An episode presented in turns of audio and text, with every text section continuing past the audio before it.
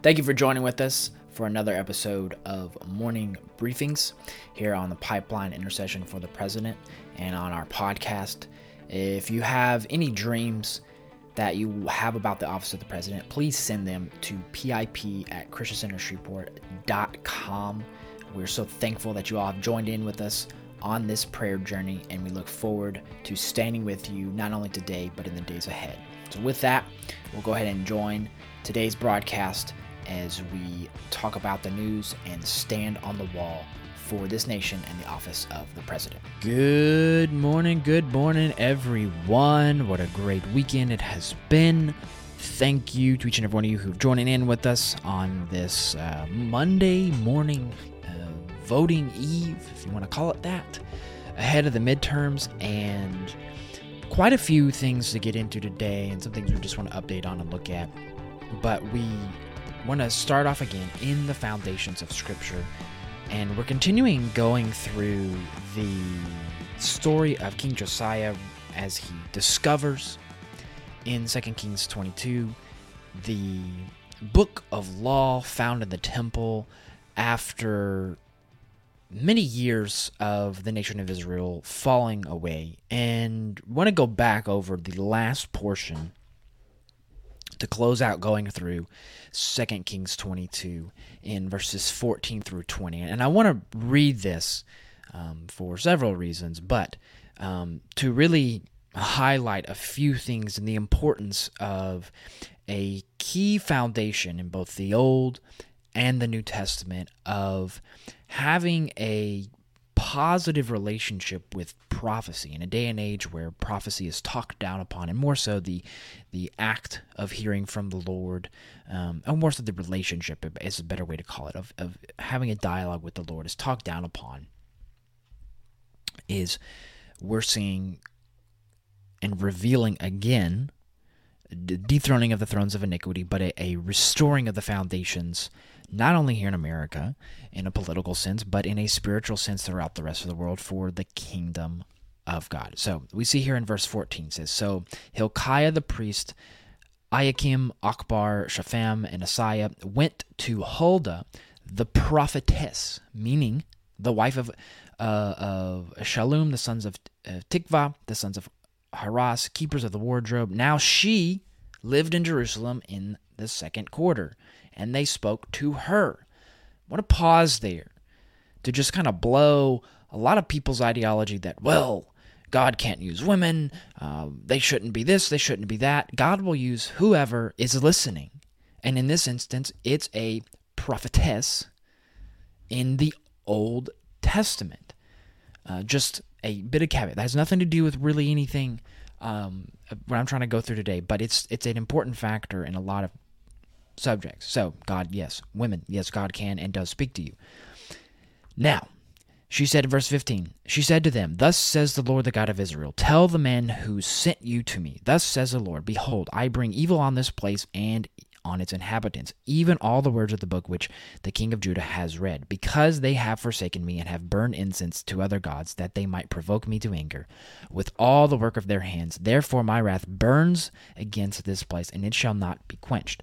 But the king of Judah, who sent you to inquire of the Lord, thus you shall say to him, Thus says the Lord God of Israel regarding the words which you have heard, because your heart was tendered, and you humbled yourself before the Lord when you heard what I spoke against this place and against its inhabitants, that they should become a desolation and a curse, and you have torn your clothes and wept before me. I truly have heard you, declares the Lord. Therefore, behold, I will gather you to your fathers, and you will be gathered to your grave in peace, and your eyes will not see all the evil which I will bring on this place. So they brought back the word to the king. And we're seeing here a restoration of a relying upon prophecy to reveal what is occurring. And that's the purpose of, of what we're trying to do here is is rely upon the Lord for what is to come. And we humbly hope we've been able to do that. But also is um, I want to pull this this statement up and I want to so you guys can see it is the and yes, Sharon, I actually want to get to that. Um, is this, and I think it's something that needs to be reminded of again in this story of King Josiah. It, says here in the future war of the church, it says Josiah received the word of God's prophets over the past several years, and since then, uh, this this book is is quite old. Eh, the Lord has been restoring the gift of prophecy to the body of Christ. Paul tells us to desire prophecy in 1 Corinthians 14:11, and in Amos 3:7 says, "Surely the Lord does nothing unless he reveals his secrets to his servants the prophets." Josiah understood, as we must today, that prophecy will help us understand the problem and point us toward the next step the Lord requires of us. And today, just thank God for prophecy and committing commit to receiving revelation through his gift. And and the reason we want to, I wanted to go through this is to really highlight this season of transition and where we're we're seeing and reminded more so that's why I want to go through this this passage uh, here is just a reminding to listen to the Lord so that we know the times and seasons of where we're at. And there's a lot yet to be revealed about what lies ahead, but there has been a lot revealed about what has the possibility of coming about. And um, I want to pull this up. Um, Miss Sharon pointed this out. She said that Chuck gave a word on Friday night at Jackie Tires in Atlanta, and he talked about three of the 10 cities to watch that the Lord spoke to him that he should only go to and, and to watch what happens. Houston, Philadelphia, Atlanta. And I, I can't remember if he gave the other seven, but those were three. And obviously, you know, you can look at the World Series. Houston and Philadelphia were involved. Um, things going on in Atlanta, even from the past um, election cycle, even the last year of the Atlanta Braves winning the World Series against the Houston Astros, sadly, um, and after the All Star game was taken from them for political reasons and moved to Colorado. And so you're seeing this fundamental reminder of a restoration happening. And and so there's a lot to to pay attention to to what the Lord's saying, just so that we're aware of the times and seasons. And sometimes there's things that happen in this instance in the king in the story of King Josiah that look God's wrath will come down. He is the lion and the lamb, and it's it's it's happening. And sometimes you just need to be aware of it. And in this case, King Josiah's case, he got them protected them uh, protected him um, by letting him peacefully go on his way. Other times he protected them by taking them um, to another, you know, Babylon with Daniel uh, and, being protected and him being an example for Christ and leadership of another nation. And so God can guide us through this situation uh, that we're going through. We just still have to continue to be in that relationship and honor the Lord and praise Him through the situation that we're in. All right, so a few things we want to get to is in Israel. Want to pay attention to this. Uh, the election is still being quote unquote officially verified for another two days. I believe November 9th was the final day that they said it would be official official. And but Netanyahu still, and this was the problem before, this is why Israel's kind of in this selection, is they still have to come together and officially form a coalition. And there's a bunch of disputes around some laws that are I don't I really don't want to get into. There's just it's point on point on point on point on point that all these different parties that Netanyahu was able to make an agreement with before the election of saying, hey, if you get your votes, will you throw it at me, being the prime minister, etc. So, yeah, they did. But through this, they're trying to undo a lot of the policies and laws that set them backwards. Uh, and so they're they're negotiating. This is part of it. So we just want to pray for um, a unification of this government to move forward in hopes that uh, Israel can defend itself, be a nation that obviously, hopefully, is someone who stands for the gospel. Um, and, and more so, the Lord tells us throughout Scripture to pray for the peace of Jerusalem. And so, all intents and purposes, we believe this is a, a good move for this government to join a coalition. So we just want to pray for setting down aside pride um, and that the peace of Jerusalem would, would be brought forth um, through these negotiations moving forward. So we want to stay atten- pay attention to that um, over these next several days. As and, and the goal is is what they're trying to do. The reason this is this is coming up is they're trying to really push to get the new government in as fast as possible. And so we're seeing this is kind of the the birth pains of of them trying to rush to get Lapid out of Prime Minister of Israel and get Netanyahu in. And there are people who have uh, some leverage here and they're trying to use it. Now, will it fully come through? Yet to be determined, but um, that's the reality of the situation. Okay. So now moving back to the United States, we have a lot of issues moving forward. Pennsylvania, Arizona, a lot of things that have been happening. Now, I want to point out a few things. It, there was an interview with ABC that uh, Virginia Governor Glenn Youngkin gave, where ABC News's Jon Karl really had a problem with the Republicans' response coming into these midterms and even after if they were to get power, and more so get the advantage over the president of having the lead in both the House and the Senate about how doing investigations and all this stuff. He claims that President Biden has said he would work together with the Republicans. You're also hearing from the Republican National Chair that um, Rhonda McClain that she says Republicans will work with Biden, but I think this is this is a, a one of the things that the left and the right have a lack of reality on, unfortunately, is that you have two ideologies where you have the Republicans saying, we're going after Biden, we're going after Hunter Biden. And that's one of the things that, whether right or wrong, President Biden is, is defending his son. It, I mean, what would else would you expect from a father?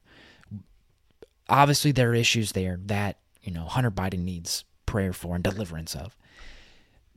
And when you say you're going to attack him, and when you have the president in the middle state that he's in, what else do you expect? But I think this is is a a this is where things stand.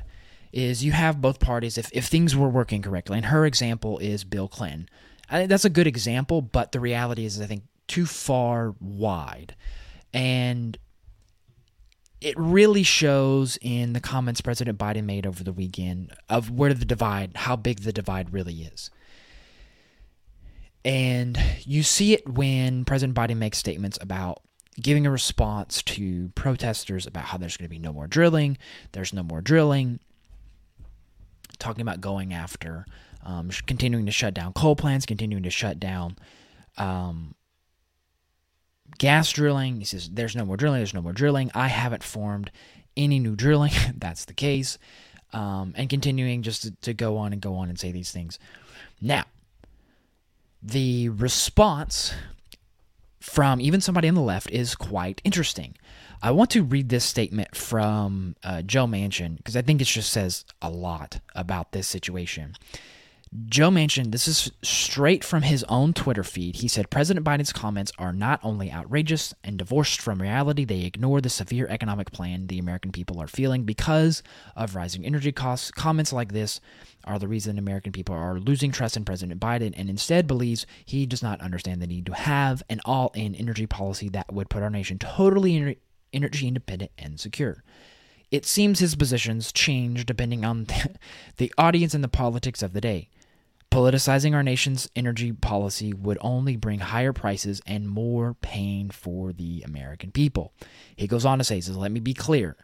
This is something the president has never said to me, obviously.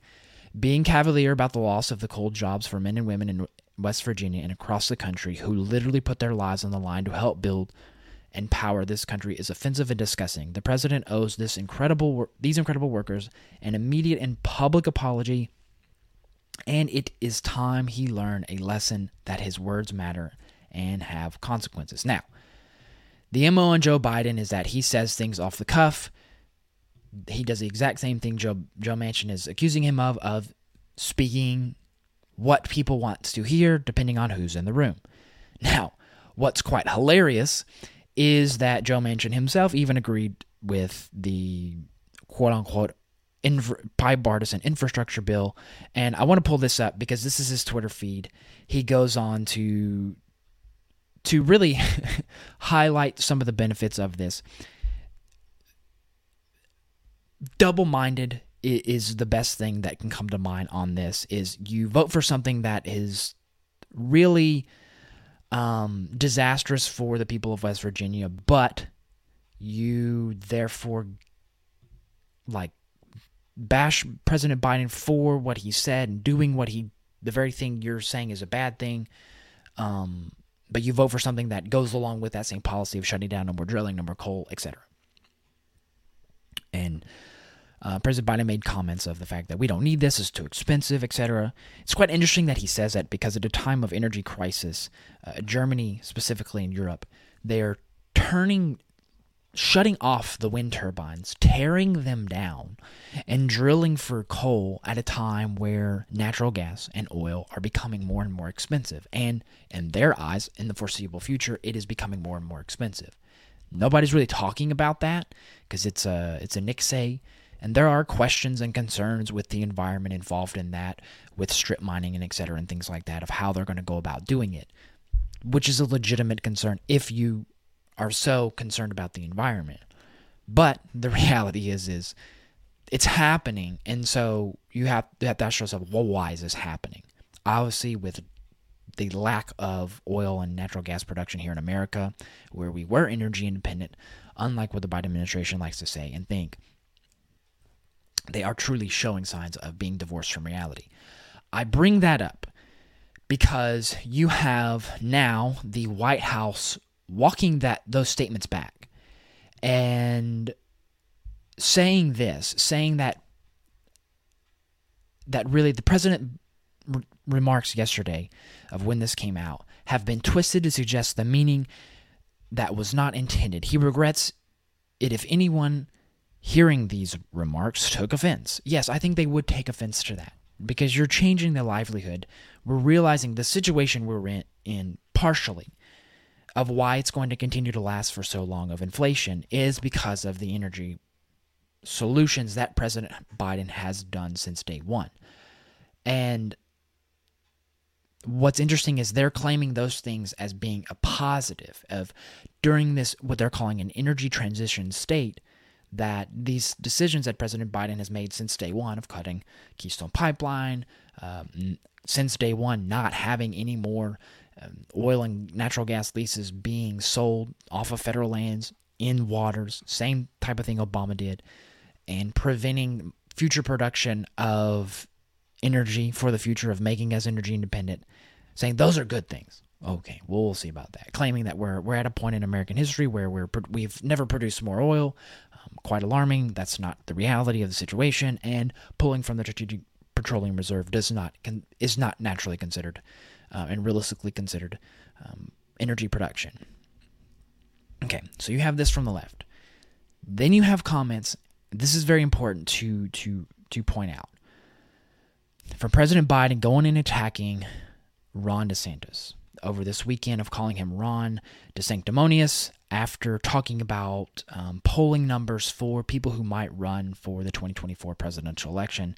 He talked about how he, President Trump, was at, um, former President Trump was at 71% polling. Ron DeSantis, this is the comment where he Ron sanctimonious at 10%, and Mike Pence at 7 Now, the problem with this is this does nothing good, especially right before the midterms. This is nothing. This is this is one of those things where where Trump's ego and pride got in the way, and even the comments made by President Biden, ego and pride of pushing the certain agenda. That I think we need to realize, and I think this just shows from both sides. People, some people may like, people, some people may not like, of realizing that there is a way to go about this, whether on the right and the left, to work together, to come together to to heal the divide that is in this nation. It is a chasm of divide. And President Trump didn't start this. And in some ways he's helped, in some ways he hasn't. President Biden, some ways he's helped, some ways he hasn't. You may agree or disagree. That's fine. But the reality is is we're at a state where even after these midterm elections, there's things that the American people, not just politicians, more so the American people, are going to have to come together on. And that's why we want to pray for the voters, the people of America, to have an understanding of what the biblical morals are in some form or fashion and to vote based upon biblical moral values. Because right now, the if you're listening to anything, you're hearing advertisements, you're seeing commercials of abortion, abortion, abortion, Democrats attacking Republicans, Republicans attacking Democrats for inflation, high crime, etc., and stuff.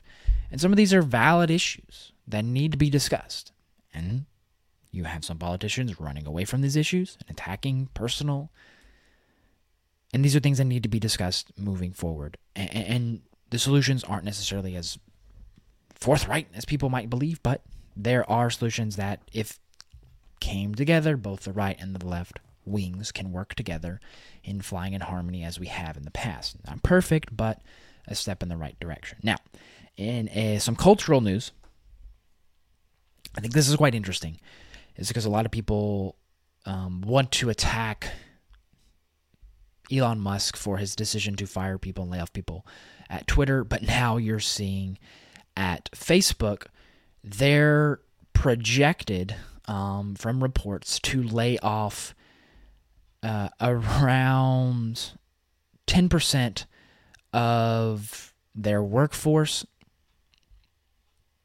which is an expected uh, 87,000, which a lot of this, 87,000 employees, is a lot of they hire certain companies who hire people so they don't have to deal with the paperwork, HR, et cetera, and stuff like that.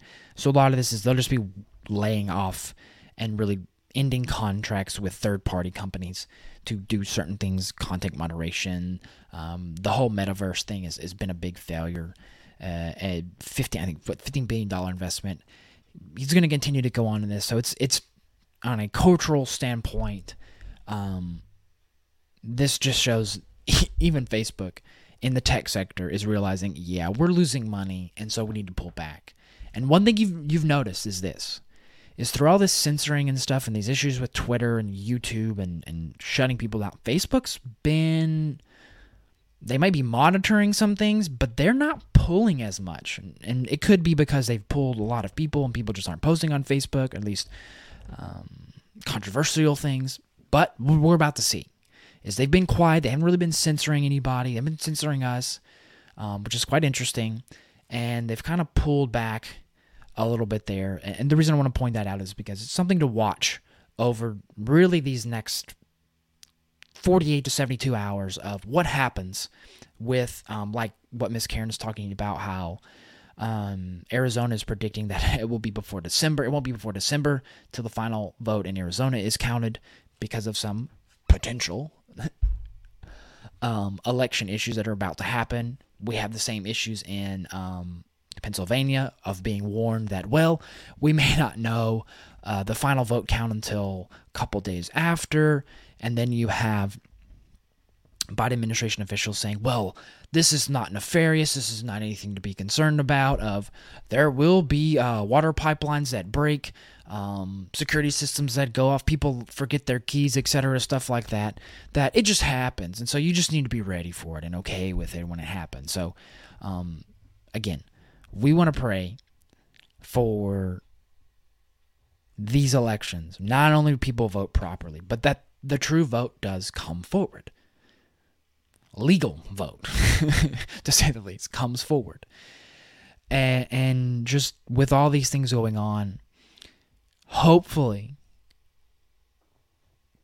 the the parties and the people and the communities where these elections are all across this country are taking place have put standards in place to protect people's ability to First Amendment rights to speak and vote how they deem they want to vote without any interference, any manipulation, projections, etc., things like that.